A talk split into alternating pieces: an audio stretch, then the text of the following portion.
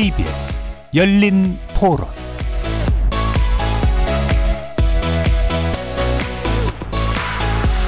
안녕하십니까. KBS 열린 토론 정준희입니다.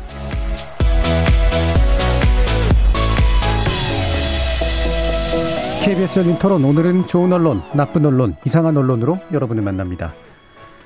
문재인 대통령이 G7 정상회의가 열린 영국을 포함해서 오스트리아와 스페인 등 6박 7일의 해외 순방 일정을 모두 마치고 오늘 오전 귀국했습니다. 문 대통령은 체력적으로는 벅찬 일정이었지만 G7에서 대한민국의 위상을 확인한 의미 있는 시간이었다고 평했는데요. 이번 G7 정상회의는 18개월 만에 재개된 대면 정상회의이기 때문에 포스트 코로나 시대 국제 의제를 결정할 회의라는 수식이 붙을 만큼 개최 전부터 큰 관심을 모았습니다. 실제로 주최국인 영국의 BBC를 비롯해서 뉴욕타임스, 블룸버그 등 세계 주요 외신들은 일면을 할애해가며 관련 소식을 발빠르고 깊이 있게 보도했는데요. 어쩐 일인지 우리 언론의 보도 열기는 그렇게 뜨겁지는 않았습니다. 지난 2010년 이명박 정부 당시 서울에서 개최된 G20 정상회의 때와 비교해도 보도량은 물론이고 보도 내용에 있어 눈에 띄는 차이점이 있었는데요. 논논논 코너에서 이 내용 좀 더 자세히 분석해 보겠습니다.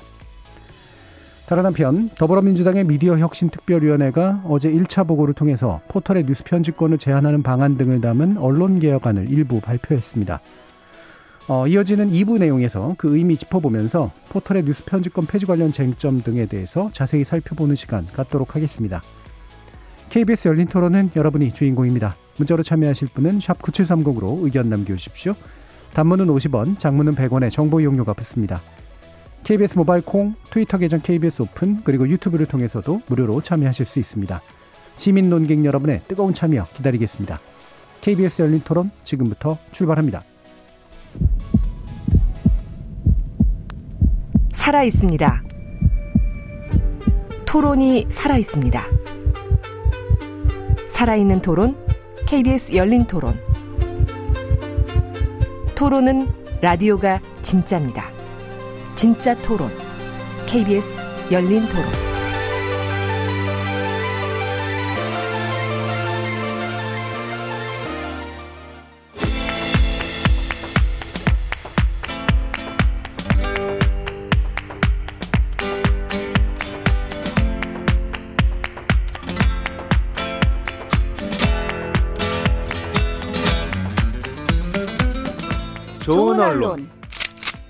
나쁜 언론, 이상한 언론?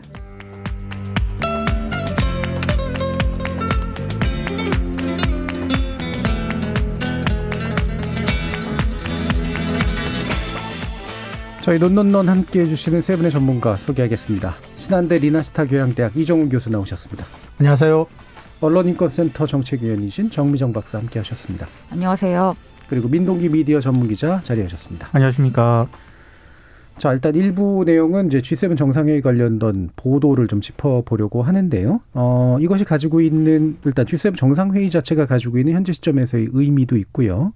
여기에 이제 연속으로 이제 초청국으로 어, 선정이 돼서 어, 우리 문재인 대통령이 이제 가서 여러 가지 회의에 또 참석하기도 했고 다양한 성명에 또 동참하기도 했습니다. 아, 일단 보도량이 그렇게 많지 않았다는 지적이 많이 나와 있는데 실제로 한번 좀 짚어보죠. 이정훈 교수님 말씀 주시죠. 네, 팩트 체크 전문 언론인 뉴스톱에서 어, 이명박 정부 당시 G20 정상회담과 이번에 G7 정상회담 관련 보도량을 이 동일한 조건으로 검색해서 양을 한번 비교해 본 기사가 있, 있는데요. 그 결과를 보면은 그 G20 정상회담 관련 뉴스가 G7 정상회담 관련 뉴스에 비해서 약 4.3배 많은 것으로 나타났다는 겁니다.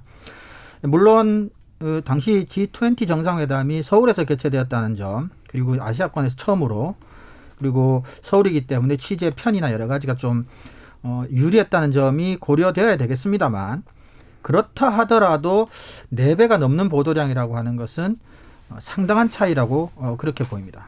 예. 일단은 한 가지 변수는 이제 국내에서 열렸느냐 그렇지 않느냐에 따라서 이제 관심도의 차이는 당연히 있을 수가 있다. 또는 그리고 취재 편의상의 차이가 충분히 있을 수 있다. 어, 그 얘기는 이제 어, 예전에 G20가 좀 더 많이 보도될 가능성은 분명히 있었다. 이거잖아요. 그렇죠. 근데 그 반대편에 보면은 이제 그동안 언론사가 끊임없이 많아졌고 그 그렇죠. 당시에 비교해 보면 10년 이상의 이제 격차가 벌어지고 있기 때문에 보도의 가능성 측면에 있어서는 또 최근이 훨씬 더 많았을 수도 있는데 많을 수도 있고요. 이쪽에 약간 상쇄 효과가 있을 텐데요. 네. 그리고 정확하게 비교는 해보지 않았지만 박근혜 전 대통령이 외국에 방문했을 때만 똑같이 이제 한국이 아닌 조건이라 그렇죠. 하더라도 그것만 비교해봐도 음. 어쨌거나 이번에 G7 정상회담 관련 보도량은 절대적으로도 너무 작았다, 아, 너무 적었다라고 말씀드릴 수 있을 것 같습니다. 음, 예. 어, 민동기 기자님은 또 어떻게 생각하시나요? 근데 이제 단순히 보도량의 음. 많고 적음은 물론 이제 이것도 어차피 정량 평가니까요. 예. 그 유의미한 측면이 있긴 한데 저는 일단 보도량보다는 제가 주목하는 거는 짚어야 될 걸 제대로 짚었느냐 네. 이게 굉장히 저는 중요하다라고 보는데 어, 제가 보는 관점은 그렇습니다. 과거 뭐 G20이라든가 이런 거는 방금 이 교수님도 말씀을 해주셨지만 국내에서 열린 어, 국제적인 큰 행사였기 때문에 당연히 보도량도 많을 수밖에 없었던 측면을 예. 충분히 이해를 하는데요. 아, 이번에 G7 같은 경우에는 그럼 짚을 게 없었느냐? 상대적으로 보도량이 적긴 했습니다만 오히려 G7에서 우리가 2년 연속 초청이 연속적으로 된 점 그리고 그동안 우리가 국내 이슈에 굉장히 매몰돼 있었거든요. 예. 특히 외국과의 정상회담이라든가 다자간 정상회담에 참석을 하더라도 대부분 주된 의제는 한반도 문제에 대부분 집중이 된 측면이 강합니다. 예. 근데 이번에는 뭐 백신이라든가 반도체라든가 기후 변화라든가 의자가 굉장히 넓어졌고요. 거기에 이제 굉장히 좀 위상도 많이 올라가고 그런 측면이 있었기 때문에 그 왜 이렇게 올라갔느냐? 그 우리가 이제 앞으로 짚어야 될 건 뭐냐? 뭐 이런 등등에 대해서 이제 언론들이 종합적인 어떤 분석 평가가 따라줘야 되는데 굉장히 지역적인 어떤 보도가 많았습니다. 예. 이를테면 뭐 노타이가 어떠니, 음. 그다음에 무슨 또 어 뭐 앞줄에 뭐 선리 그게 뭐 뭐 격, 아니 그러니까 굳이 이런 기사를 내보내야 되나라는 생각이 들 정도로 어 굉장히 많고 중국과의 갈등을 지나치게 부각한다든가 아니면 뭐 한일 정상회담을 뭐 짧게라도 그렇죠. 격 했었어야 되는데 못한 그런 측면에 대한 어떤 그런 비판. 예. 그러니까 이게 짚을 건 제대로 안 짚고 음. 굳이 안 짚어도 되는 건 지나치게 부각을 했던 게 저는 오히려 더 문제인 것 같습니다. 예. 자, 그럼 정미정 박사님은 어떤 포인트를 또 주목하세요? 저도 기자님의 생각에 음. 동의를 하는데요. 이번에 열린 G7이 그러니까 어, 어떤 의미를 가지고 있는가에 대한 종합적인 평가가 저는 너무 부족했다는 생각을 일단 하고 있습니다. 예. 전반적으로 기사의 수가 적었다는 것은 일단 그거 자체도 이제 문제일 수 있지만 적었다고 하더라도 다루어야 될 내용을 충실하게 다루었는가를 중심으로 볼때 예. 그 부분이 더 부족했다고 또 어, 평가할 수 있겠죠. 그리고 특히 말씀하셨지만 일본과의 어떤 음, 그 불발된 정상회담 어, 이게 정상회담이라고 표현하는 게 또 맞는지도 잘 모르겠습니다만 그거에 대해서 또 지나치게 많이 집중하는 모습들이 많이 나와요. 왜 불발이 됐는지 일본의 탓이냐 우리의 탓이냐 뭐 둘 다 나빴다 이런 식의 분석 기사는 또 굉장히 또 많습니다. 그러니까 되게 부적절하다고밖에 볼 수 없는 거죠. 메인 행사에 대한 분석. 은 굉장히 부족하면서 어떤 사변적인 부분에 지나치게 집중하는 모습을 많이 보였던 어떤 보도였다라고 볼 수 있을 것 같습니다. 저 보태자면 양도 적, 절대적으로 적었고 중요한 문제는 짚지 않은 채 좀 지역적인 문제에 좀 오히려 많이 다뤘다는 것과 함께 마지막으로는 어, 다른 모든 일처럼 이번 G7 정상회담의 결과도 공이 있고 조금 향후 우리가 져야 될 외교적 부담도 분명히 있을 겁니다. 그렇죠. 그럼 분명히 이제 긍정적인 측면과 부정적인 측면이 더 있을 텐데 어, 상당수의 언론의 보도는 또 이제 또 태도 차원에서 좀 부정 일변도였다는 점도 이번 G7 정상회담 관련 보도에서 좀 짚어야 될 특징이 아닌가 이렇게 생각이 됩니다. 예.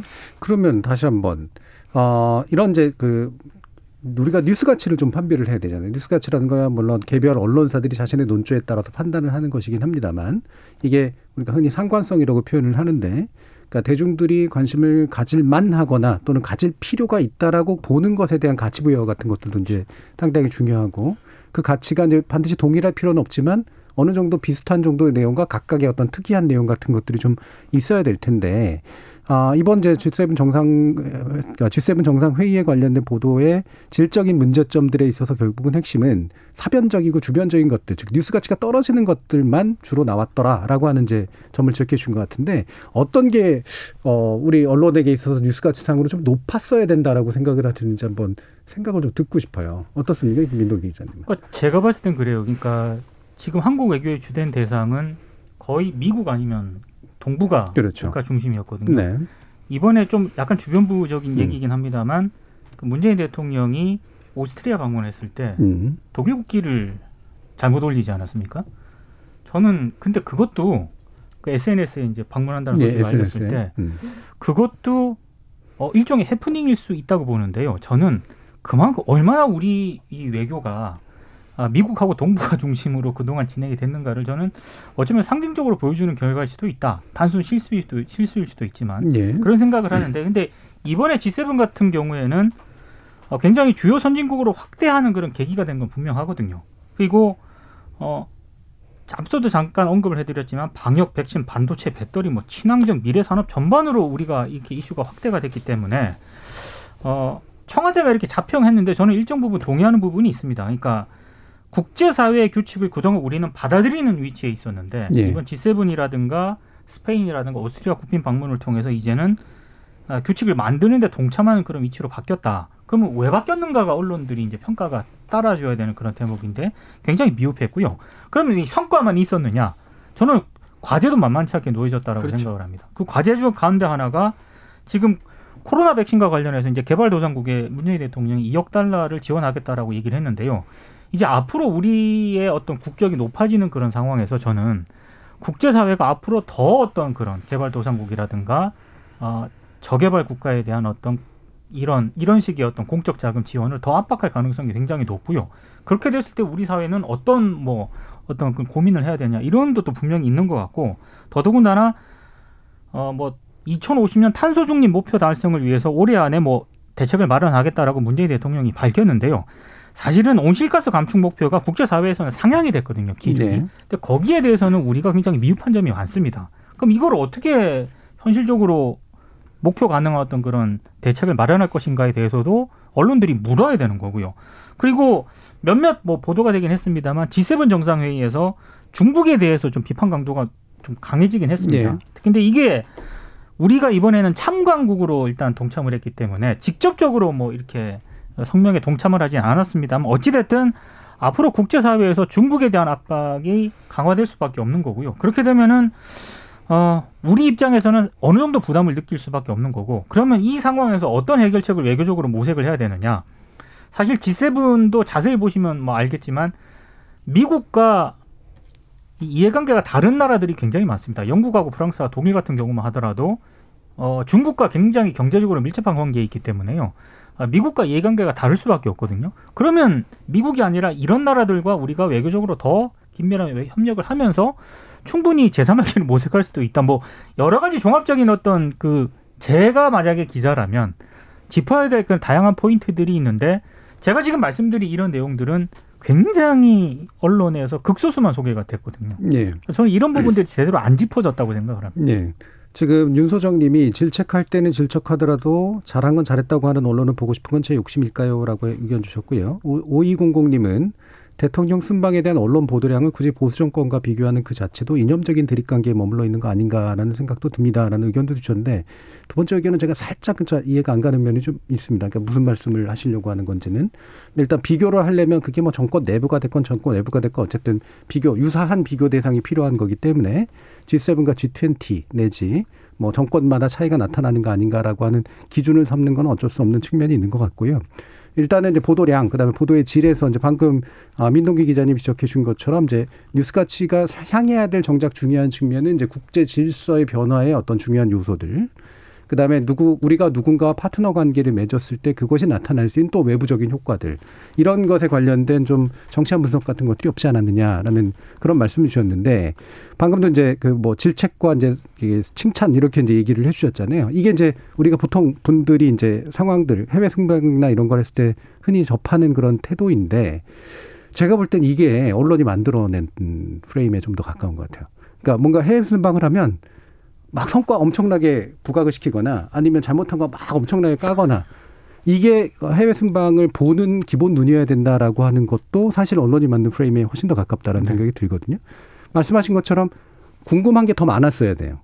그러니까 성과나 어떤 이제 잘못된 것들을 평가하기 이전에 일단 G7이 도대체 뭐야? 그렇죠. 예. G7의 초청국이 도대체 뭐야? 예. 왜 우리는 불려간 거야? 음. 그리고 우리가 간 게 좋은 거야 나쁜 거야. 이- 이런 식의 어떤 단계들이 이제 필요한 건데 앞에 있는 것들의 결과로서 성과와 또 잘못한 거 잘한 것들에 대한 평가가 필요한데 앞에 것들이 왜 없지? 앞에 거 정말 다 잘 아나? 이런 생각이 들어요. 나만 무식한가? 이런 생각이 들거든요. 그리고 오스트리아하고 스페인 같은 경우 이번에 국빈 방문으로 간 거지 네. 않습니까? 근데 그 나라가 도대체 어떤 점이 강한가를 살펴보면요. 그렇죠. 예. 이게 대충 나오거든요. 오스트리아는 과학기술 이런 쪽에 굉장히 강하고요. 예. 스페인 같은 경우는 신재생 기술 에너지에 강점이 있으면서 거기에 굉장히 관심이 많아요.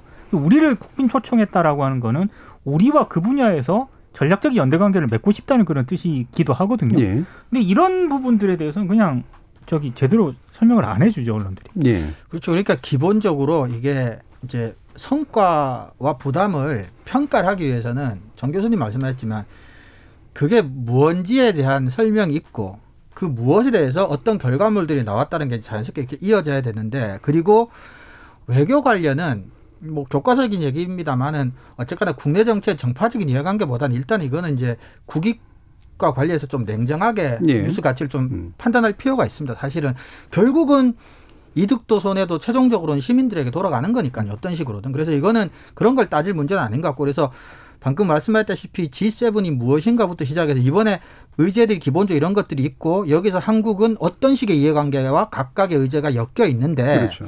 실제 회담 결과를 보니까 문재인 대통령이 요 정도는 얻어왔고 요 정도는 새로운 부담을 가지고 왔더라. 뭐 요런 식의 것들이 정상회담 관련 외교 뉴스에서는 가장 ABC가 아닌가 싶어요. 근데 그런 것들에 대한 ABC조차도 사실은 거의 대부분의 기사들이 찾아보기 힘들다는 거죠. 예. 그러니까 뭐 그러니까 엄청나게 성대한 대접을 했느냐 아니면 푸대접을 했느냐 이런 것도 이제 되게 좀 되게 그렇죠. 단순한 프레임이잖아요. 그럼. 예를 들면 엄청나게 대접을 해주면 다 원하는 게 있어서 그런 대접을 하는 그렇죠. 거잖아요. 위상이 올라간 것도 있지만 그죠? 푸대접을 받았다면 푸대접에는 또 배경이 있는 거죠. 그러니까 특별히 이해관계가 없기 때문에 사실은 생기는 그런 식의 문제일 수도 있는 거고 이 양면성이 있는 것들을 다 얘기해 주는 게 되게 중요한 뉴스 가치가 아닐까 싶은데 정민정 박사님은 또 어떤 뉴스 가치가 중요했다고 그러세요? 저는 지금 말씀하셨던 부분이랑 중복되지 않는 부분 그리고 음. 제가 조금 주목했던 이슈가 하나 있어서 그걸 좀 말씀드리고 싶어요. 어, 이번에 G7에서 이야기됐던 것들 중에 하나가 그 다국적 기업들의 최저 법인세율을 15% 합의한 내용이 있었습니다. 그래서 이거를 다루었던 기사를 제가 가져왔어요. 이게 어, 이 부분을 다룬 기사가 아예 없지는 않아요. 근데 이제 중요한 건 기사를 찾기가 되게 힘들었던 네. 거고 제가 가져온 기사는 이제 에, 한국일보의 6월 14일자 기사입니다. 빅테크의 빅탈세라는 제목인데요. 그러니까 이렇게 15%로 정했던 이유는 지금 우리나라의 상황을 이제 설명하고 있어요. 그러니까 구글 같은 경우가 물론 한국 모바일 산업 연합회의 추정치이긴 하지만 구글이 국내에서 올린 앱 애플리케이션 관련 매출이 5조 원이 넘는다고 이들이 이제 주장을 합니다. 하지만 구글 코리아는 우리나라에 신고한 매출액이 2,200억 정도예요. 그러니까 엄청 이게 다운이 된 거잖아요. 그러니까 낸 세금이 고작 97억 원밖에 안 됩니다. 그럼 이게 어떻게 가능하느냐? 근데 지금 구글뿐이 아니라 우리나라에서 사업을 하고 있는 페이스북이나 넷플릭스나 다 마찬가지입니다. 세금이 굉장히 작은 액수만 내고 있어요. 네. 이것이 왜 가능하느냐? 그러니까 이들 기업들이 다른 나라에서도 마찬가지로 막대한 이익을 내지만 세율이 낮은 국가로 자회사로 이전을 해서 세금을 피합니다. 그러니까 빅테크 기업들이 전 세계적으로 하고 있는 일종의 탈세 기술인 거죠. 탈세 기법인 거죠. 네. 전 세계적으로 이런 부분이 반복이 되다 보니 이 G7에 모여서도 이 문제 의식을 공유하고 최저 법인세율을 이제 맞춘 겁니다.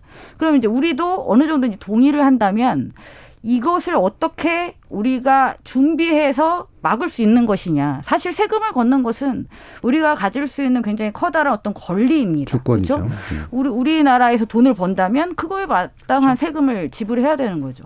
그리고 최근에 우리가 이- 입법이 지금 거의 안 되고 그러니까 논의가 진행이 멈춘 게 이제 인앱결제 관련한 네, 법안이 또 있잖아요. 그러니까 굉장히 이제 중요한 이슈라는 거죠. 그러니까 이런 부분들은 꼭 우리 대통령이 여기 참여해서 얻어낸 성과냐 뭐 과오냐라는 평가 없이라도 이 자체 얘기를 충분히 다룰 수 있다라는 점에서 저는 너무 아쉽다는 겁니다. 예. 이걸 다룬 기사들이 너무 적었고 이런 이야기가 무슨 의미를 가지는지에 대해서도 충분히 해설이 되지 않고 있는 부분이 굉장히 아쉬운 부분이었던 네. 것 같습니다. 저도 이제 그 방금 정 박사님이 얘기해 주신 거가 제일 눈에 띈 그런 것 중에 하나였었거든요. 이게 어, 글로벌 그 테크놀로지 기업 같은 구글이라든가 아마존이라든가 이런 데들이 지금까지 계속해서 해왔던 게 세금 포탈인데 결국엔 이거를 잡으려면 결국에는 어, 각국들이 동일하게 이제 비슷한 문제의식을 그렇죠. 가지고 같이 규제를 네. 해줘야 되잖아요. 그렇죠. 안 그러, 그- 그러지 않으면 계속해서 빠- 빠져나가니까. 빠져나가니까. 네. 네. 근데 이게 또 이해관계가 있는 게 미국 기업들이기 때문에 또 미국은 그렇죠. 언제나 이 부분에 대해서 되게 좀 빠져나갈 수 있도록 만들어주는 그런 측면이 있는데 이게 미국과 유럽이 어느 정도 의견을 합치한 그런 측면이라서 글로벌 규제가 이제 가능해지고 있는 건데 우리도 거기에 그러면 어떤 입장으로 올라탈 거냐. 이제 사실 이런 부분이 굉장히 중요한 거라서 굉장히 중요한 이슈였는데 이 부분 얘기하고 있는 언론 거의 못 음. 봤어요, 진짜. 그래서 진짜 국익과 밀접하게 연관돼 그렇죠. 있죠. 세수 확대 이런 차원이기 때문에 음. 그래서 이게 우리나라가 아무리 하고 싶어도 뭐 안 됐었던 그런 그렇죠. 부분인데 실제로. 이런 조약을 통해서 뭔가 해결할 수도 있는 네. 이런 것들이었기 때문에 아 이런 것들이 좀 뉴스 가치를 좀 부여받았으면 좋지 않았을까라는 그런 아쉬움 같은 게 좀 들면서요. 이런 이제 지금까지 지적해 주셨던 것 같은 언론이 좀 다뤘어야 될 문제 또는 이런 기준으로 한번 평가를 한번 해보죠. 그래서 나쁜 보도가 뭡니까, 네. 정 기자 제가 말씀. 나쁜 보도 들을 데리고 왔습니다. 예, 또 이렇게 떼거리로 데리고 오셨나 네, 봐요. 떼거리로 몰아 몰아왔습니다. 어 이게 이번 이 G7 관련한 보도에서 아마 많은 청취자들께서도 느끼셨을 거예요. 가장 기억에 남는 기사는 아마 남아공 대통령이 삭제돼 있는 예, 그 예. 아, 사진과 네네네. 관련된 네. 보도였을 겁니다. 음. 그게 워낙 많아서 제가 이제 궁금해졌어요. 이걸 신문들이 이제 어떻게 다루고 있을까. 그래서 조선일보, 중앙일보, 동아일보, 그다음에 한겨레, 경향 이렇게 딱 몰아놓고 이제 날짜를 일주일을 딱 잡고 이 사진 관련한 기사가 몇 건이나 있었는지를 제가 찾아보았습니다. 그랬더니 조- 이 오스트리아 국기를 독일 국기로 표현했던 것까지 포함해서 조선일보에서 여섯 건의 기사를 다뤘고요. 음. 일주일 동안. 어, 사설도 있습니다. 중간에. 사, 사설 포함해서 여섯 건을 다뤘고요. 중앙일보가 역시 칼럼을 포함해서 여덟 건을 다뤘고요. 예. 동아일보가 여섯 건을 다루었습니다. 굉장히 많이 다룬 거죠. 음. 그렇죠. 이 짧은 기간 동안 이 사진 얘기만 이렇게 많이 음. 했으니까. 그리고 경향신문이 그 오스트리아 국기랑 남아공 대통령 사진 합쳐가지고 한 건, 음. 한겨레가 또 한 건. 그 이건 굉장히 커다란 차이가 있다고 보여집니다. 네네. 그러니까 신문사들이 스스로 뉴스 가치가 있다고 판단해서 이제 보도를 하는 것이 보도 양과 어느 정도 연결되는 측면이 있다고 보았을 때 조선일보, 동아일보, 중앙일보 같은 경우는 이 사안을 굉장히 중점적으로 다루고 있었다라는 것을 알 수 있었고요. 근데 그렇다면 이게 그만큼 어, 오늘도 보도하고 내일도 보도하고 모레도 보도할 정도로 뭔가 새로운 사실이 또 그러면 발생을 했느냐 그렇지는 않다는 거죠. 저는 지적할 만한 부분이었다는 것은 저는 인정할 수 있을 것 같습니다. 물론 정부에서는 단순한 어떤 실수였다라고 말을 하지만 해서는 안 되는 실수였다면 지적도 받아들일 필요는 있다라고 봅니다. 근데 하지만 이 중요한 정상회의를 다루는 기사에서 이렇게 막 여섯 건 여덟 건씩 다룰 필요가 있었다라는데 저는 선뜻 동의하기는 힘들고요. 이 중에서도 특히 동아일보의 여섯 건 기사가 저는 더더 나빴다고 생각합니다. 왜냐하면 이 여섯 건의 기사를 보면 어 굉장히 유사합니다.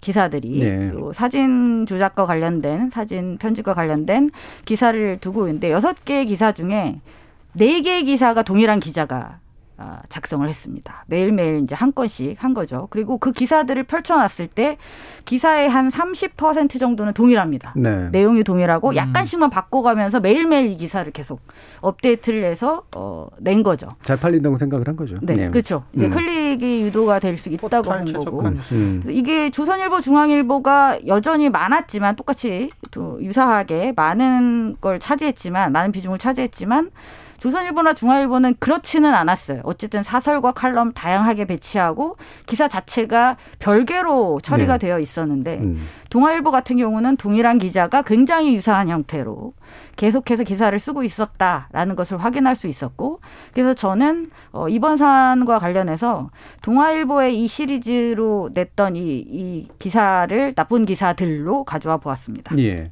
그럼 제가 궁금한 게, 어, 데스크가 계속 승인을 했을까? 이게 사실 제가 궁금해요. 일반적으로는, 야, 더 파봐. 뭐, 만약에 정말 팔 거리라면, 더 파봐. 뭔가 더 가져와봐.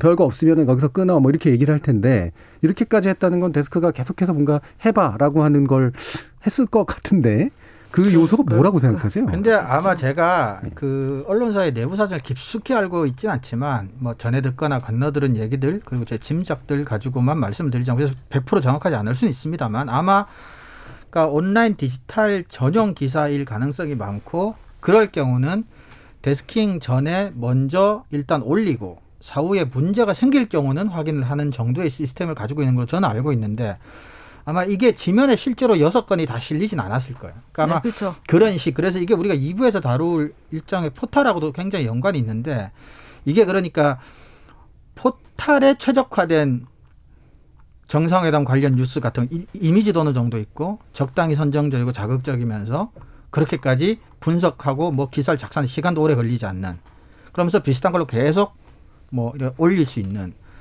뭐 그래서 정확하게 논리가 밝혀지진 않았지만 포탈의 알고리즘에 거의 이것도 일정 정도는 좀 최적화된 그런 류의 기사가 아닌가 싶은 생각도 듭니다. 예. 근데 저는 어, 데스킹이 있고 없고의 문제는 아니라고 생각합니다. 그러니까 데스킹이 뭐했냐라는 거는 사실 이게 약간 핑계가 될 수 있다고 보거든요. 예. 그러니까 데스킹이 작동을 안 했다면 안 한 대로 문제고요. 음. 작동을 했는데도 저렇게 나갔다면 그 자체로 더 문제라고 큰 생각을 문제고요. 하고 예.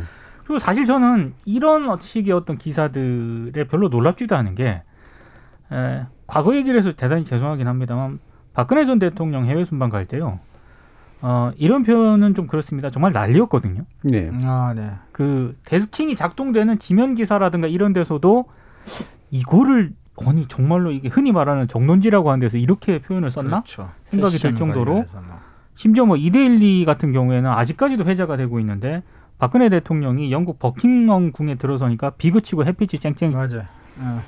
했다는 이 기사는 아직까지도 포털 검색하면 나오고요. 네. 그리고 뭐 한복 패션이 뭐뭐 찬사를 받았다. 유창한 프랑스어 실력이 또 뭐 주목을 받았다. 뭐 창조 경제 문화 행보를 선보였다. 이런 식의 기사가 일면 뭐 주요 기사 뭐 사진 다 나갔습니다. 그러니까 그 기사 다 데스킹 본 거거든요. 음.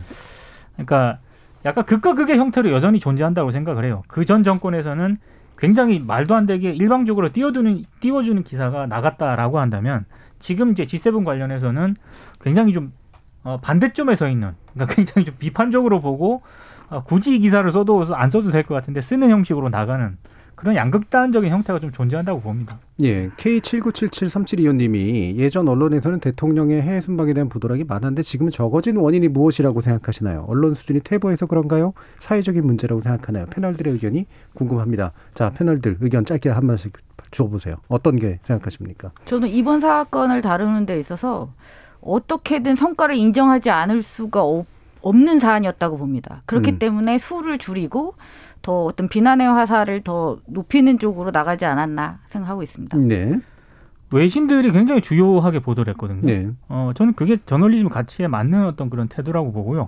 어, 그걸 제대로 보도하지 않았다라고 하는 거는 저널리즘적으로 판단한 게 아니라 국내 언론들 상당수가 정치적으로 판단했다는 얘기죠. 예, 그 정치적이라는 얘기는 지금 정부의 어떤 외교적인 업적을 인정하지 않으려고 했- 한 그런 태도가 밑바탕에 깔려 있다고 봅니다. 네, 이정우 교수님은. 저도 그렇게밖에는 뭐 다른 건 어떻게 짐작할 수 있는 게 없을 정도 너무나 명백히 차이가 나고 어떤 의도가 있다고 밖에 생각할 수 없는 이거는 외교 뉴스인데도 외교와 관련된 뉴스 가치보다는 국내 정치의 어떤 정파적인 이해관계 같은 것들이 반영됐다고 밖에는 해석할 수 없는 예, 그런 문제라고 생각합니다. 예, 결국은 이제 사실 이런 부분을 얘기를 해야 될지 말아야 될지 모르겠습니다. 아주 냉정하게 말하면 어, 좀 더 보수적 성향을 가지고 있는 그런 언론들 같은 경우에는 보수적 정권이 들어섰을 때는 찬양 기사를 쓰는데 전혀 주저함이 없어요. 근데 그 반대 성격의 정권이 들어설 때는 당연히 무시, 철저하게 무시하는 그런 방식을 쓰고요. 상대적으로 진보적인 성향을 가지고 있는 언론사들은 어, 일단 이제 비판 기사를 주로 많이 쓰는데 자신의 시각하고 맞는 정부가 성과를 이루는 것에 대해서 칭찬하는 건 굉장히 좀 부끄러워하는 그런 경향이 상대적으로 있죠. 이른바 이제 국뽕이라든가 이런 것들 약간 민족주의적 분위기가 나는 거 이런 것들에 대해서는 굉장히 좀 자제하는 또 분위기가 있다 보니까 결과적으로 상당히 one side하게 느껴질 수밖에 없는 이런 측면들이 좀 반복되고 있는 것 같아요. 그러니까 저는 이게 극복해야 될 문제인지 아니면 정말 공적인 자리에서 토론해야 될 문제인지는 잘 모르겠습니다만 어, 우리 언론계 내에서 정말 이거는 저는 제 개인적으로는 토론해야 될 문제라고 생각을 하는데 친정권 프레임이라는 이 그렇죠. 예. 여기에 갇히는 거를 거의 병적으로 싫어하거든요. 음. 근데 그런 프레임을 설정하는 게 온당하느냐 이 문제를 던져야 되는데 일단 외교적인 성과를 정권 말기에 이러이러한 성과가 있다라고 보도를 하면은 아, 저 매체는 친정권적인 예. 성향을 보이는구나라고 평가를 하기 쉽기 때문에 그런 평가를 받기가 싫다는 어떤 그런 차원에서 보도를 좀 소극적으로 하는 게 아닌가 싶긴 예. 합니다. 지금 9804님이 정파를 떠나서 국익을 위하는 차원에서 해외 순방의 의미를 분석하면서 냉정한 평가를 할 수 있지 않았을까요? 언론의 직무유기라고 생각을 합니다. 라고 의견을 주셨고요. 다시 말하면 결국은 이제 어느 정파에 속한 건 간에 정파 위에 있는 뭐 이게 실체를 사실 확인하기는 어렵습니다만 나름의 좀 보편적 국익에 관련된 그런 측면들에 대한 견해가 없었다라고 결국은 얘기가 될 수 있는 것 같고 한바라비님은 국제회의에 참가하는 기자들 수준이 너무 낮은 듯합니다. 대통령 행보에만 관심 있지 국제 정세 흐름이나 논의 과제의 중요성 등을 분석 진단하는 능력은 갖지 못하고 있는 듯합니다. 독자로서 제대로 된 현장 기자의 기사를 보고 싶습니다라고 또 의견을 주셨는데요. 이 부분도 사실 되게 구조적인 문제입니다. 실제로 그렇죠. 순방에 따라 나가는 분들은 청와대 출입 기자들이 따라 나가는데 그렇죠. 이분들이 현지를 잘 몰라요. 음, 예, 외교도 잘 모르고 그러다 보니까 보도가 나오는데 또 현재에선 또그 그 한국에서는 또안 받아주고 근데 한국에 있는 분들이 어, 또 전문 기자들이 그걸 쓰냐 하면 또 잘 안 쓰고 그렇죠. 그러다 보니까 사건 사고나 사회부에 있는 그런 사람들이나 또는 잠깐 앉아가지고 외신 좀 이렇게 서치해가지고 좀 다루는 분들의 쓰는 기사들이 대부분인 이런 상태가 지금 나오고 있는 것 같네요. 자 이상한 보도 민동 기자님 짚어주시죠. 어, 6월 16일자 조선일보 보도인데요. 제목이 문 G7 노타이는 의전 사고 청와대 영국 정부가 편한 복장 하라 했다 이런 제목의 기사입니다. 음. 근데 사실은 이 기사는요. 이게 한국 경제가 이른바 그 노타이 논란을 보도한 이후에 많은 언론들이 팩트 체크 기사를 보도를 했습니다. 그래서 이게 뭐 외교적 결례도 아니고 어, 이미 그 주최국에서 편한 복장으로 하라고 했기 때문에 문재인 대통령이 타이를 매지 않은 것 자체가 외교적 결례가 아니다라고 이미 팩트 체크를 한 상태에서 네. 조선일보 이 기사를 썼거든요. 근데 제목만 보면은 아 노타이 의전 사고가 아니다라는 그런 뉘앙스의 제목이었는데 기사 말미에 보면 이렇게 이런 문장이 있습니다. 그러니까 외교 소식통의 말을 인용을 하는데요. 아, 그럼에도 아직까지 정상급 외교 행사에선 양복 정장에 넥타이 차림을 하는 경우가 많다. 실제 이번 정상회의에서도 문재인 대통령과 미셸 상임의장을 제외한 나머지 남성 정상들은 대부분 어두운색 양복에 넥타이를 맸다. 미셸 상임의장도 타이는 매지 않았지만 상하의는 같은 색깔로 맞췄다. 그러니까 어 왜- 복장이 잘못된 건 아니지만 어, 좀 문제가 있는 것 같아요라는 뉘앙스로 기사가 예. 끝나거든요. 이 기사를 왜 썼을까 저는 이런 의문이 듭니다. 음. 그러니까 이미 어, 명쾌하게 정리된 문제인데 맨 끝에 익명 외교 소식통을 등장해서 그래도 이건 아닌 것 같아라고 이게 사족을 붙인 기사라고 보거든요. 예. 굳이 이걸 왜 썼을까? 근데 참 제가 아까부터도 계속 얘기하지만 왜 꼭 왜 해외 순방 보도는 칭찬 아니면은 비판 또는 이제 그, 그 흠잡기가 될까? 그다음에 대부분의 흠잡기는 의전에 관련된 것들일까? 이게 자- 잘 이해가 잘 안 가거든요. 근데 그것뿐이 잘 몰라서 그런 걸까? 저는 음. 이 관련 기사를 쭉 검색을 하고 찾아보면서요. 아 이게 우리 취재력의 낭비라는 예. 생각이 든 기사가 또 하나 있습니다. 이 기사는 제가 볼 때 좋은 보도로 꼽아줄 만한 기사인데 굳이 이걸 위해서 또 KBS 기자가 아, KBS 이진성 기자더라고요. 음. 아, G7 정상회의 미디어 담당자에게 네. 이거 이메일로 질문을 보냅니다. 음. 구체적인 드레스 코드가 있었느냐. 그러니까 그 책임 담당자가 답변을 보내옵니다. 없었다. 그리고 문재인 대통령이 다른 정상들과 함께 서서 찍은 사진은 G7 정상과 초청국 정상들의 단체 기념 사진이다. 정상들에게 넥타이를 하라는 요구는 없었다. 음. 이렇게 답변을 보내온 걸 얘기를 하거든요. 그러면서 저는 이맨 마지막이 굉장히 인상적이었는데 관련 취재를 하면서 자국의 수장이 입은 복장을 둘러싸고 이렇게 왈가왈부하는 해외 언론을 찾아보기는 어려웠다. 사실관계를 확인하기 위해 G7 정상회의 미디어 담당자에게 해당 사항을 문의하면서도 언론이 해야 할 역할이 이것만은 아닐 텐데 하는 생각을 떨칠 수가 없었다. 예. 저는 이거 취재력 낭비라고 생각을 합니다. 음. 음. 그렇죠. 취재는 잘 했는데 예. 네. 굳이 예, 이거를 위해서 예. 그 담당자에게 메일을 예. 보내고 왜 그렇게 그리고? 과거 G7A 정상회의 때 복장들이 어쨌는가로 또 다 팩트 체크를 해요. 예. 이게 이럴 만한 사안인가 참 이상하다라는 생각이 듭니다. 제가 이제 그 의전에 대해서는 흔히 말하는 킹왕짱에 가까운 예, 수쳇말로 영국에서 공부를 했잖아요. 예, 근데 이게 그 제가 그 보도들을 정말로 많이 봤는데 어, 이를테면은 이제 무시받았다라든가 쟤네는 왜 저래라든가 이런 식의 보도를 찾기란 정말 어렵고요. 네. 그 보도를 하는데도 완전 흔히 찌라시에 가까운 예, 타블로이드들이에요. 그러니까 거의 뭐 연예 보도하는 데들 이런 데들이 이제 거기서 이제 우스갯소리로 얘기하거든요. 근데 이 의전이라든가 뭔가 푸대접이라든가 이런 식의 부분들은 물론 긴밀한 예, 그 외교적 코드라는 게 있어서 그 코드를 잘 읽어줄 필요는 분명히 있습니다. 그게 전하는 메시지라는 게 있기 때문에. 근데 대부분의 경우는 그 메시지가 아니라 해프닝으로 이제 보통 발생되는 일들이거든요. 그래서 이게 과연 그렇게 말씀하신 것처럼 취재력을 쏟아부을 만한 일인가라는 거죠. 예. 네. 그리고 그러면 좋은 보도 있습니까? 네. 이정도 네. 그 좋은 보도라기보다는요, 그냥 기본적인 우리가 지금까지 얘기했던 왜 이런 보도가 없을까라고 하는 것이 그나마 가장 가까운 보도가 있길래 가져왔는데요. 어, 같은 6월 14일자 둘 다 이제 지면에 나갔습니다. 한겨레와 경향 지면에 나간 한겨레 같은 경우는 제목이 이제 G7 개도국 지원 등 높아진 한국 위상 국제적 책임도 커져란 제목의 기사고요.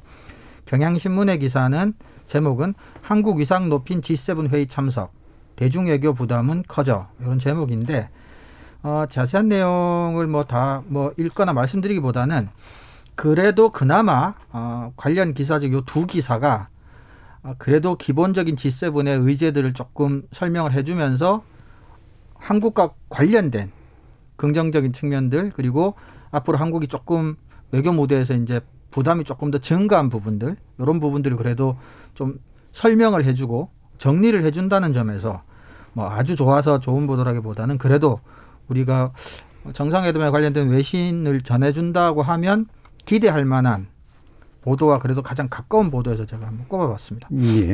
음, 그러니까 나름대로 이제 그 어, 균형을 잡아가지고 봐, 봐야 봐줘야 될 것들을 본 이제 그런 보도로서 그나마 네, 예, 네. 그나마 예, 네. 제시를 한 건데 아, 보도량이 적은 가운데서 그래도 이런 내용들 중에 어떤 부분이 그러면 좀 더 긍정적으로 이렇게 균형이 좀 잡혀 있던가요? 균형이 아까 정 교수님 말씀하셨지만 꼭 뭐그 정상회담이 성과와 한계 뭐 이렇게 꼭 나뉘어서 네. 봐야 된다라는 건 아닌데 어 우리가 앞에서도 얘기했지만 워낙 이제 부정 일변도의 기사들이 많았기 때문에 혹시 이번 G7에서 한국이 얻은 게 하나도 없나라고 생각할 수 있는 시민들에게 그래도 어느 정도는 성과가 있었고 어떤 의제들과 관련해서는 한국이 뭔가 조금 얻어갈 얻어온 것들이 있다라는 사실을 일단 알려주고 그럼에도 불구하고 아까 말씀하셨지만 뭐, 뭐 탄소 문제라든지 뭐 대중 외교 문제라든지 몇 가지 우리가 그다음에 그 백신 관련 2억 달러 뭐 이런 문제라든지 우리가 이제 외교 무대에서 좀 높아진 위상에 걸맞게 추가로 져야 될 책임들 그런 것들은 결과적으로는 또 우리 뭐 시민들의 뭐 세금 포함해서 여러 가지 부담으로 같이 작용하는 거니까 그런 것들을 다 같이 이렇게 좀 설명을 해줬다는 거죠. 그런 음. 점에서 이제 균형 있게 설명을 했다라는. 사실 저는 이런 그 스페인에서 굉장히 극진한 환대를 받았거든요. 네. 특히 뭐 오스트리아도 마찬가지지만. 근데 저는 왜 그럴까라는 그 내용을 기성 언론에서는 잘 못 찾았고요. 예. 어, 유튜브하고 음. SNS에서 제가 그런 분석 글을 좀 접했거든요. 예. 그러니까 그런 분석도 있더라고요. 그러니까 어, 스페인 같은 경우에는 특히 카타르냐 지방에서 일본 닛산 자동차가 있었는데 네. 철수를 한단 말이에요. 그럼 거기에 지금 배터리 공장을 굉장히 짓고, 짓고 싶어 한답니다. 음. 스페인 정부에서. 근데 그 배터리 공장에 있어서 한국이 굉장히 강국을 보이고 있으니까 기왕이면 하- 한국 배터리 공장이 영국이라든가 다른 유럽 국가가 아니라 스페인 쪽으로 왔으면 좋겠다라는 그런 기대감을 사전에 굉장히 좀 피력을 했고요. 그 실제로 문재인 대통령 스페인 방문할 때 LG 에너지 솔루션 사장이 함께 갔거든요. 예. 분명히 그런 측면에서 얘기가 오갔을 거예요. 음. 그래서 환대 이면에는 바로 이런 경제적인 어떤 그런 이해관계가 있다라는 거를 저는 이제 SNS하고 유튜브에서 접했는데 오히려 이런 내용을 어 뭐 성과나 평가가 하는 게 아니라 맥락을 좀 짚어줘야 되는 그런 보도가 나와줘야 되는데 그렇죠. 왜 갔는지. 네. 네. 이게 기성 언론에서 안 보이고 SNS하고 유튜브에서 제가 접했다는 게 조금 예. 아쉬웠습니다. 사실은 회담 기간은 며칠 안 되잖아요. 근데 전문성이 굉장히 강한 부분을 그때 무슨 조사하고 이런 게 아니라 사실 이게 예정이 돼 있으면 의제도 어느 정도 결정이 돼 있으면 사실은 가기 전부터 좀 조사도 하고 분석도 하고 사실은 들어갔어야 그렇죠. 되는 문제고요. 그리고 우리가 이제 quality paper라고 정론지라고 할 때 사실 여러 가지 분야가 있지만 사실 가장 중요하고 가장 어렵고 한 부분이 사실은 국제면이었습니다. 근데 우리나라가 그런 점에서 제가 이제 quality paper가 잘 없다. 아, 더군다나 이제 포탈 중심에서 단일 시장에서 클릭이라고 하는 하나의 가치만 놓고 단일 시장에서 경쟁하는 대중 시장밖에 없다라고 얘기하는데 특히 우리나라가 국제뉴스 역량 같은 것들이 조금 전에 우리가 조금 얘기했지만 특별히 더 많이 부족한 것 같아요. 대부분은 지금도 어떤지 모르겠지만 뭐 4대 통신사들에서 들어오는 텔렉스나 이런 것들 또 외신들 번역해서 뭐 하는 작업 이외에 또 어려워지면서 그나마 특파원 수도 거의 없애고 신문사 같은 경우 아예 없애는 경우도 많고 그러니까 다른 분야도 전문성을 가진 기자들 키우기가 어렵지만 외신은 국제뉴스는 더 어렵거든요. 근데 그런 것들이 더 많이 없다. 특히 선진국들은 이제 뭐 제국주의도 경험하고 이러면서 역사적으로도 국제뉴스에 대한 국익 관련된 뭐 이런 것도 많고 하지만 우리나라는 그런 부분이 유독 또 약한 것도 사실인 것 같습니다. 예. 그래서 민 기자님께서 얘기해 주셨고 저도 아까도 얘기했듯이 환대에는 이유가 있다라고 네. 한다면 그 환대 그러니까 국제 관계라고 하는 건 대단히 냉정해서 일반 인간관계 이상으로 훨씬 더 냉정해서 얻을 게 있을 때와 그렇지 않을 때의 태도가 사실 굉장히 다르잖아요. 참. 이제 얻을 게 있는 것들 우리가 그냥 환대 받았다고 해서 그냥 주는 거가 정말로 우리한테 도움이 되는 일이냐? 아니면 쌍방에게 있어서 굉장히 훌륭한 어떤 가능성들을 열어주는 일이냐? 이런 부분들에 대한 이제 언급이나 분석 이런 게 개별 나라들 예를 들면 오스트리아라든가 아니면 스페인이라든가 또 G7 기타 국가들과의 관계 속에서 사실 개별적으로 다 들어가 있잖아요. 자 이런 부분 들을 이제 잘 짚어주는 그런 기사들 이런 것들을 좀 보고 싶었다라는 이야기를 좀 많이 들었고요. 어, KBS 열린 토론 어, 일부 순서는 그럼 이 정도로 좀 마무리할까 합니다. 여러분은 KBS 열린 토론과 함께하고 계십니다. 토론이 세상을 바꿀 수는 없습니다. 하지만 토론 없이 바꿀 수 있는 세상은 어디에도 없습니다.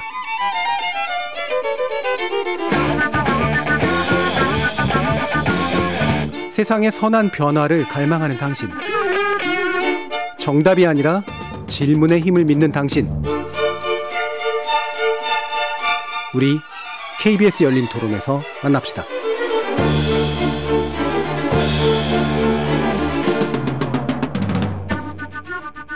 KBS 열린 토론, 좋은 언론, 나쁜 언론, 이상한 언론 2부 주제는 포털의 뉴스 편집권 폐지 관련 쟁점은 무엇인가입니다. 함께 해주시는 세 분의 전문가 다시 소개해 드릴 텐데요. 민동기 미디어 전문기자, 언론인권센터 정책위원이신 정미정 박사, 우리 신한대 리나시타 교양대학의 이정훈 교수 세 분과 함께 하고 있습니다. 자, 더불어민주당이 이제 뭐 언론 개혁 관련된 내용들 얘기했다 말았다 그러다가 이번에 특이한 하나를 만들어서 꽤 깊이 있게 좀 얘기를 진행해 온 것으로 알고 있는데요. 이런저런 설랑설레가 있었고 일부는 또 이렇게 새내온 내용도 좀 있었다가 자, 1차 보고 회의가 좀 있었죠. 어, 기본적인 내용 좀 정리하고 가는 게 좋을 것 같네요. 민동 기자님 말씀 주시죠. 일단 포털 사이트 내 뉴스 저- 편집권을 전면 폐지하기로 포털 사업자와 사실상 합의했다라는 내용이 경향신문을 통해서 보도가 됐거든요. 근데 이 보도는 일단 민주당하고 포털 쪽에서 부인을 했습니다. 네. 특히 네이버 쪽에서는 자신들한테 확인 취재를 안, 하지 않고 기사를 냈다라고 하면서 이제 반박을 했고요.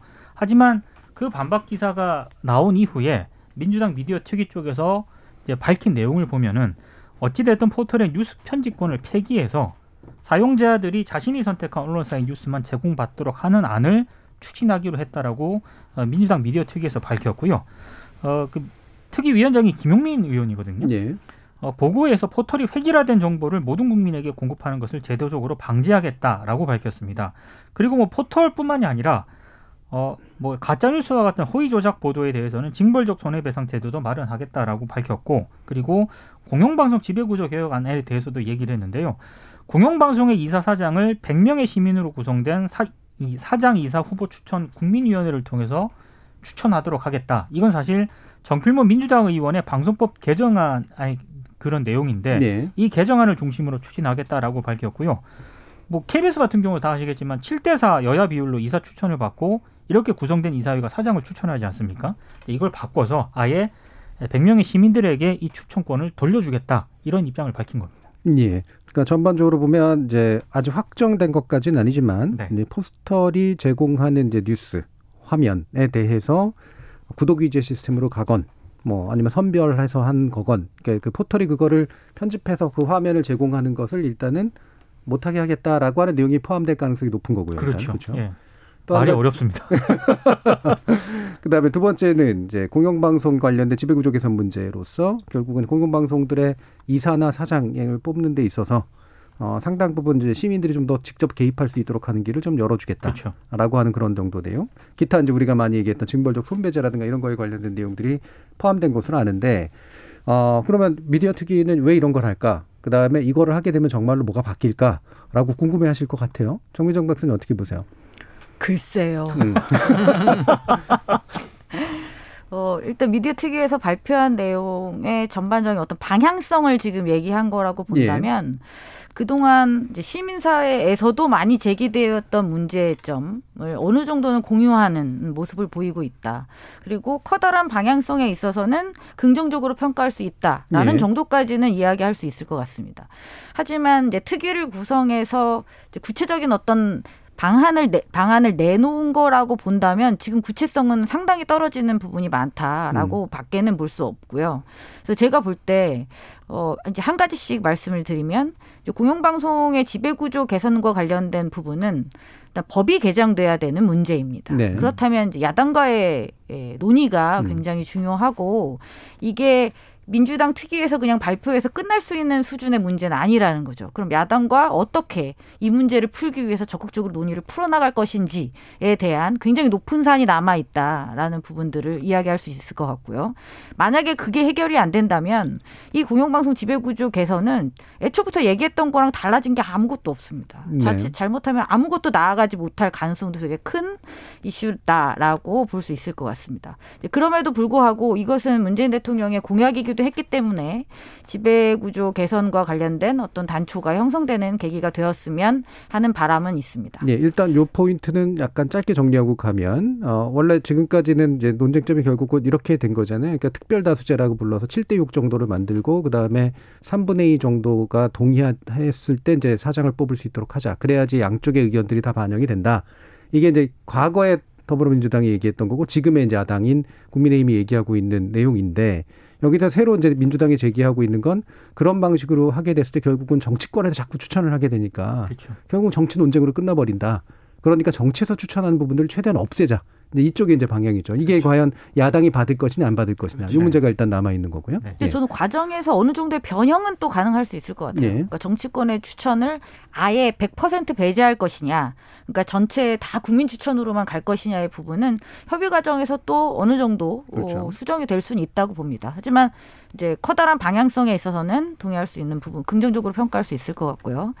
그다음에 그 악의적인 허위 조작 정보와 관련된 그 손해배상 배상액을 높이는 부분. 그러니까 어, 이들 이들이 발표한 건 뭐 징벌적인 손해배상제라고 하지만 사실 징벌적이라는 표현은 저는 여전히 과도하다고 보고요. 예, 그냥 배액 배상. 네, 배액 배상제가 어느 정도 이제 실현될 수 있는 가능성을 또 담고 있는 것 같습니다. 저는 요거는 반드시 좀 됐으면 하는 바람입니다. 그나마 가장 구체적이기도 하고요.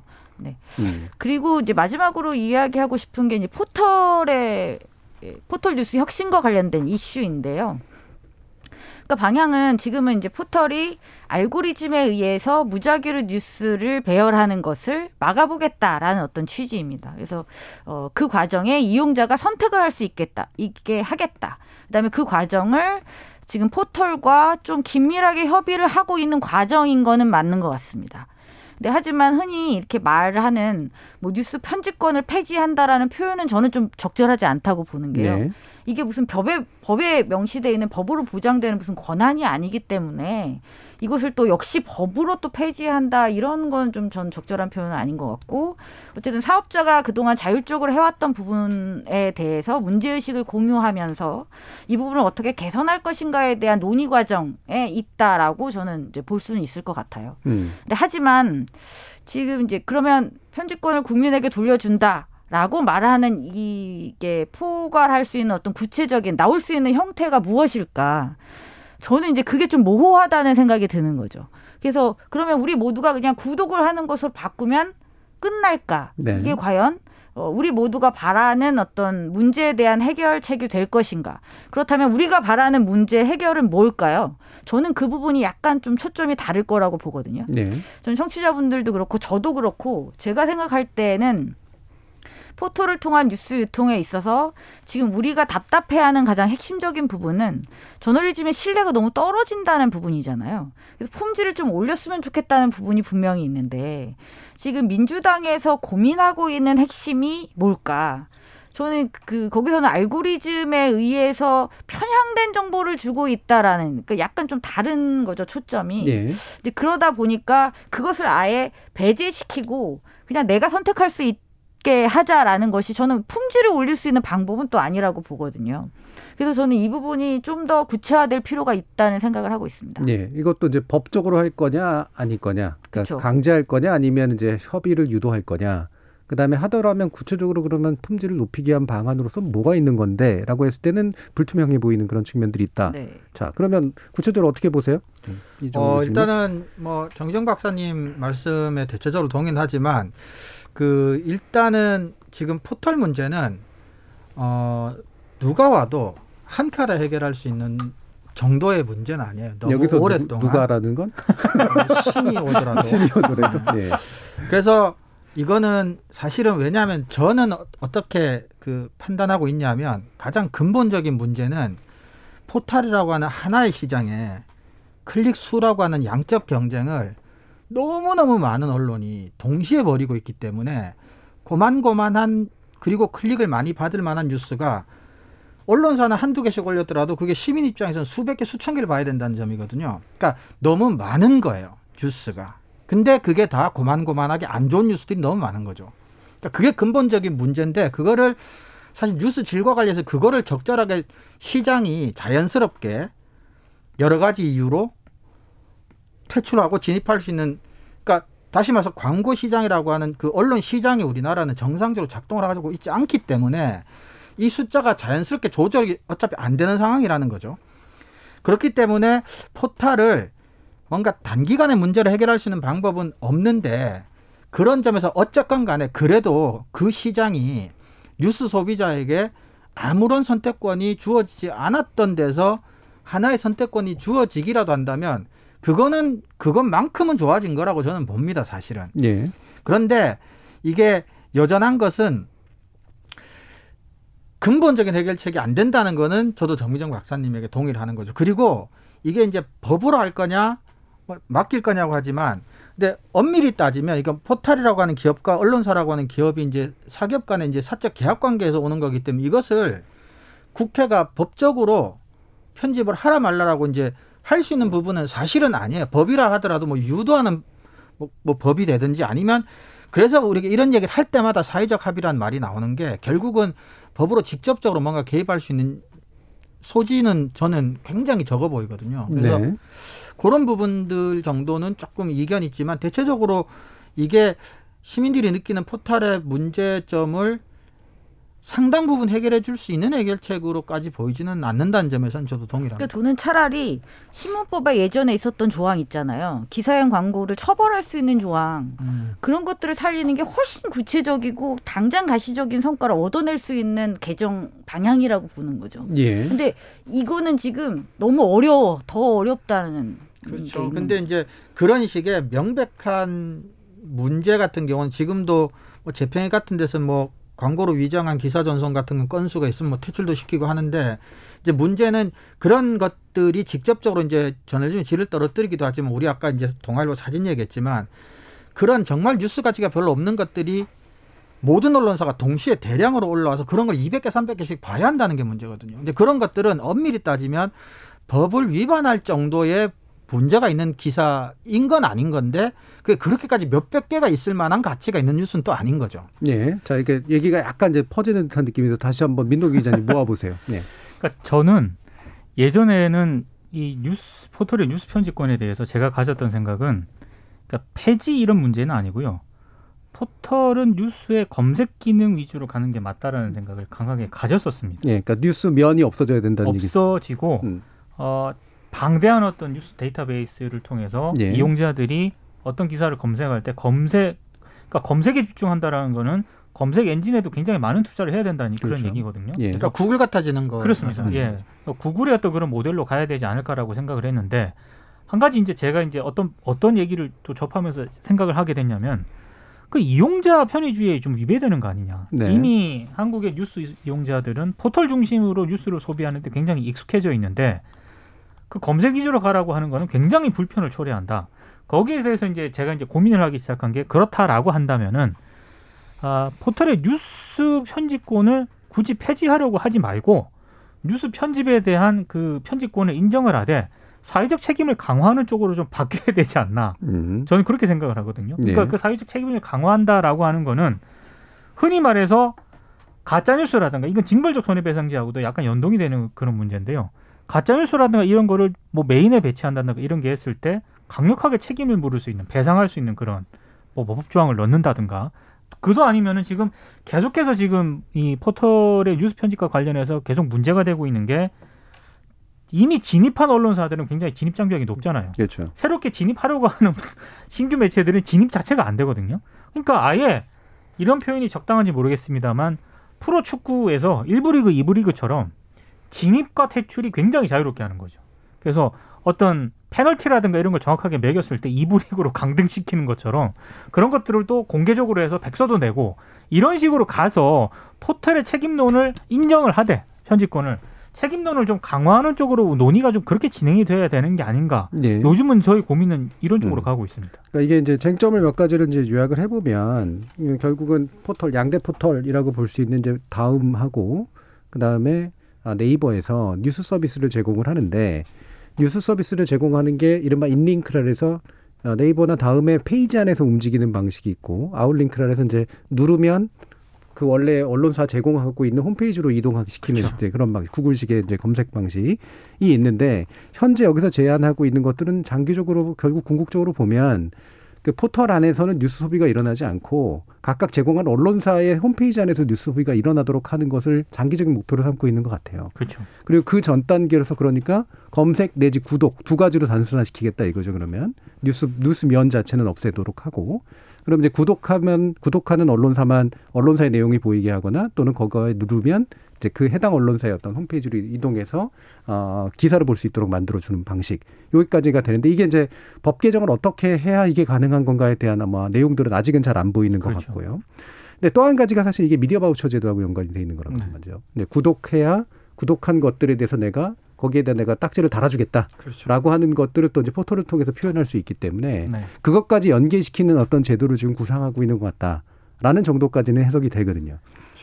그렇다면 이제 어떻게 법적으로 이제 이 문제를 해결할 거냐겠죠. 한 가지 이제 약간 좀 한계나 맹점은 구독 미디어 바우처 할 때 구독 위주로 갔을 때 그러면 그 구독할 수 있는 매체가 지금 그 양대 포털에 진입해 있는 네. 흔히 말해서 콘텐츠 제휴를 맺고 있는 그런 매체에 국한된 거라면 이를테면 군소 매체라든가 신규 매체 같은 경우에는 거기서 약간 제외가 될 가능성이 높거든요. 네. 그러니까 그런 문제는 또 어떻게 해결할 것인가도 같이 논의가 돼야 될 것 같아요. 포탈에서도 미디어 바우처 제도 같은 경우 포탈에서도 표시할 수 있다가 돼야 되겠죠. 그렇죠. 포탈에서만 그렇죠. 하게 되면 큰일 네. 나죠. 예, 예. 그렇죠.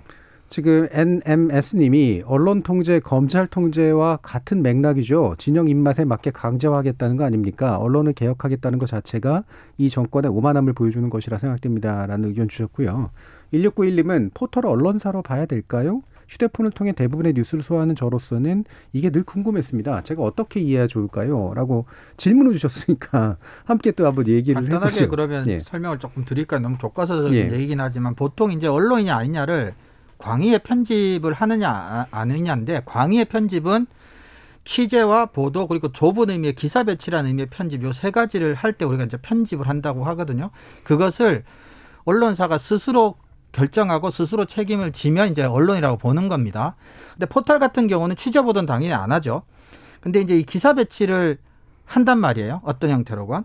그래서 초창기 때는 학계에서도 이것만 가지고 언론이라고 볼 수 있어? 아니야, 볼 수 없어. 뭐 이런 식의 논의가 좀 있다가 또 이제 언론을 파악한 중요한 또 잣대 중에 하나가 이제 사회적 영향력 같은 게 있으니까 포털의 영향력이 너무 커지다 보니까 취재 보도는 하지 않고 좁은 의미의 편집 기능밖에 없지만 이 정도의 사회적 영향력을 막대하게 가진다면 이것은 언론으로 봐야 한다. 그래서 학계에서는 요즘은 언론으로 보는 쪽의 입장이 조금 다수 의견이 아닌가 싶어요. 네, 기존의 언론의 정의를 약간은 조정을 하거나 아니면 또 이제 지금 포털이 하고 있는 행동을 좀 더 적극적으로 해석하거나 해서 어느 방향이로든 간에 언론적 성격이 강해지고 있다라고 해석하는 방향이라는 거죠. 그죠. 네. 민동기 기자님한테. 저는 여론 시장에 막대한 영향력을 미치고 있는 게 포털이지 않습니까? 그러니까 그게 뭐 자체 취재를 해서 자체적인 콘텐츠를 생산할 수 있느냐 이게 기준이 되던 시대는 이제 지나갔다라고 생각을 하고요. 예. 결국에는 여론 시장에서 막대한 영향력을 미치고 있기 때문에 당연히 저널리즘 전 행위를 하고 있다라고 보는 거고 그렇기 때문에 어, 사회적 책임을 더 포털 측에 이제 부과를 해야 된다라고 생각을 하는 것이고요. 예. 저는 언론이냐 아니냐의 문제가 아니라 어, 여론 시장에서 굉장히 많은 영향력을 미치고 있다면은 거기에 맞는 어떤 공적인 책임을 단- 당연히 부과해야 된다고 생각을 예, 합니다. 그러니까 언론이다 아니다를 생각할 필요 없이 그렇습니다. 그러니까 여론에 영향을 미치는 아니다로 봐야 된다. 네. 예. 저도 민 기자님 생각에 일단 동의를 하고요. 그리고 저는 그 포털의 사회적인 책임 문제에 대해서 의견을 말씀드리자면 지금까지 포털이 취했던 태도를 보면 저는 되게 부정적으로 평가할 수밖에 없을 것 같아요. 그러니까 문제가 제기됐을 때 포털이 어떤 식으로 대처하는가를 보면 자 뉴스의 편집 음, 어떻게든 문제가 되고 너무 편향된 것 같다, 문제가 있는 것 같다라고 하니까 바로 알고리즘을 내세웁니다. 음. 이건 기계가 하는 것이기 때문에 우리의 편향이 들어가지 않는다라고 합니다. 그리고 또 입점과 퇴출에 대해서 또 문제 제기를 하니까 외부 인원으로 꾸려진 뉴스 제휴평가위원회를 꾸려서 또 대응을 합니다. 그리고 지금 민주당이랑 협의해서도 저는 그렇게 예, 강하게 이 포털이 반대할 거라고 생각하지 않거든요. 왜냐하면 또 그런 식으로 회피하고 빠져나가는 방향으로만 고민을 하고 있기 때문이죠. 어떤 식으로든 이 여당이든 야당이든 어느 정도 합의가 돼서 뭔가를 요청하면 저는 포털이 어느 정도는 받아들일 거라고 생각해요. 예. 왜냐하면 그것이 가장 안전한 방법이기 때문이죠. 책임을 지지 않고. 그래서 저는 그런 방향으로만 논의가 진행되는 것에 대해서는 반대를 하고 그런 측면에서 저는 민 기자님의 의견에 동의를 하는 것이 포털이 어떤 방식으로든 이, 이 무게감에 맞는 사회적인 책무를 질 수 있는 방향으로 이 논의가 강제되어야 된다고 봅니다. 음. 자, 그러면 이게 사실은 이게 뭐 언론이나 아니냐를 판단하는 것도 이제 중요하기도 하고 또한 반대로 이제 책임을 어떻게 지게 만들 것이냐라고 하는 것도 이제 중요하긴 할 텐데요. 흔히 이제 그 아까도 얘기가 나왔지만 좀 논란이 되는 것 자체가 아, 우리 편집거점 결정이라고 얘기하는 게 단지 취재 보도만 하는 게 아니라 어떤 내용을 보여줄 것이냐라는 문제인데 이게 이제, 이제 발행자로서의 어떤 이제 결정이라고 볼 수가 있죠. 그래서 지금 최근에 인도 같은 경우에는 언론 개념을 안 쓰고 발행자 개념을 써가지고 그 발행자에 대한 책임을 높이자라는 식으로 음. 이제 이동을 해서 그게 이제 민주주의 원칙에 맞느냐 안 맞느냐 가지고 한참 지금 현재 논쟁이 좀 진행되고 있는 건데 지금 포털이 이제 AI 얘기 이제 자꾸 하고 이제 알고리즘 얘기하고 뭐 제- 제휴평가위원회나 외부위원회 얘기를 자꾸 하는 건 자신들이 결정을 하는 게 아니라 기계가 결정을 하거나 외부가 결정을 해주고 있는 걸 우리는 그대로 전달하는 자일 뿐이다. 우리는 그냥 플랫폼을 열어줄 뿐이다 라고 하는 그런 입장인 거잖아요. 이 부분에 대해서는 어떻게 생각하세요? 비겁한 변명이라고 생각합니다. 동의합니다.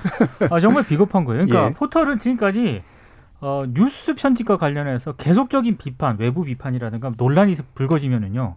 계속 손을 떼거나 아, 우린 모른다 이런 방식을 그러니까 취해왔거든요. 댓글이 문제되면 댓글을 폐지하고 없어- 뭐 어, 그런 그- 식이에요. 음. 축소. 없애는 네. 방식이었어요. AI 뉴스 편집 문제되니까 인공지능이 하는 거다 이렇게 해왔었는데 저는 이제는 좀 회피하지 말고 솔직해져야 된다라고 생각을 합니다. 차라리 뉴스 편집에 대해서는 전, 전 정답이 없다고 생각하거든요. 그러니까 그렇죠.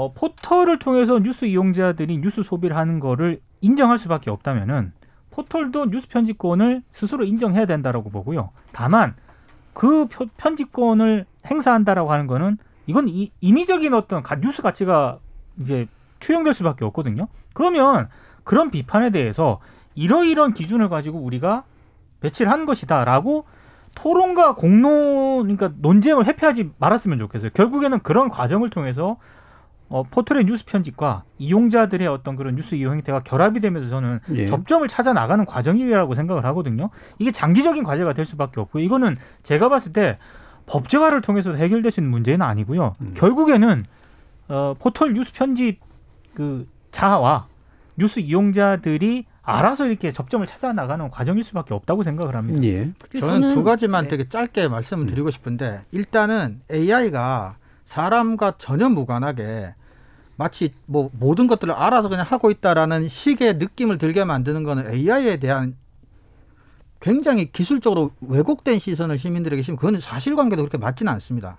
그리고 두 번째 이게 더 심각한 문제인데 그 뉴스 AI 알고리즘으로 좋은 저널리즘을 찾아낼 수가 없어요. 그러니까 예를 들어 코끼리 사진을 다양하게 보여주면서 코끼리를 학습하게 해서 코끼리와 코끼리가 아닌 동물을 구별하게 하는 AI 학습이 가능하죠. 그것도 이제 어떤 거를 코끼리라고 사진을 보여주냐라고 하는 이제 개발자 초창기 때 어떤 정보를 넣어주면 사람 손을 타죠.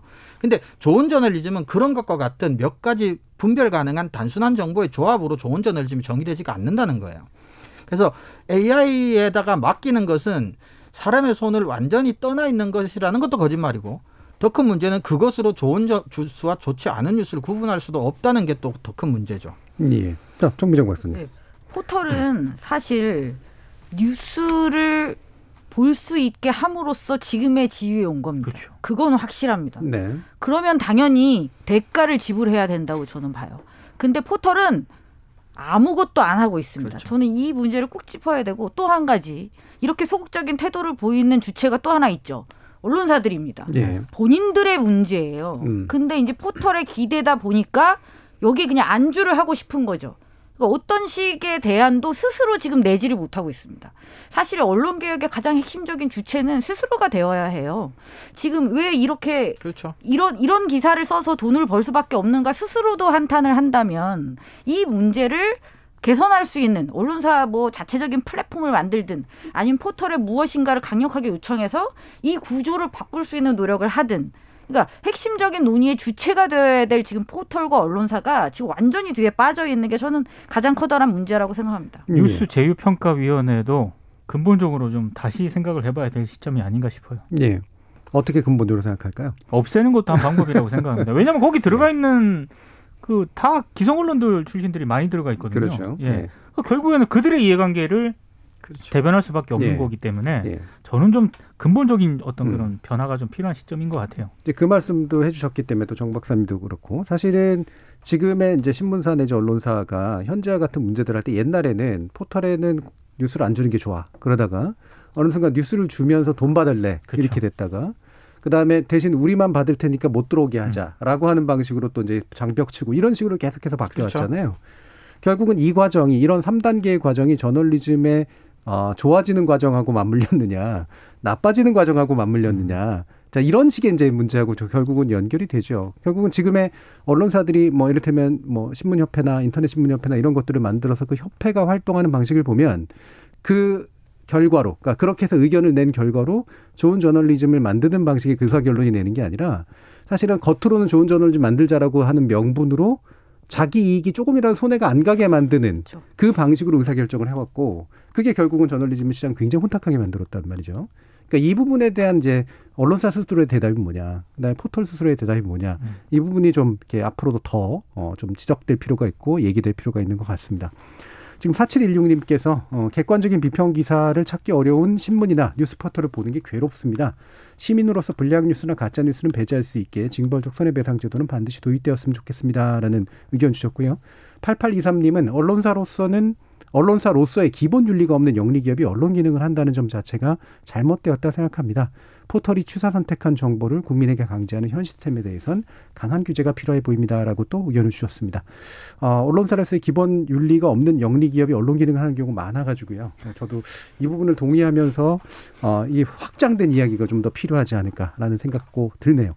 자, KBS 열린 토론 논논논 코너는 그럼 이것으로 모두 마무리하겠습니다. 오늘 함께해 주신 신한대 리나시타 교양대학 이종우 교수, 언론인권센터 정치위원회신 정미정 박사, 그리고 민동기 미디어 전문기자 세 분 모두 수고하셨습니다. 감사합니다. 고맙습니다. 고맙습니다.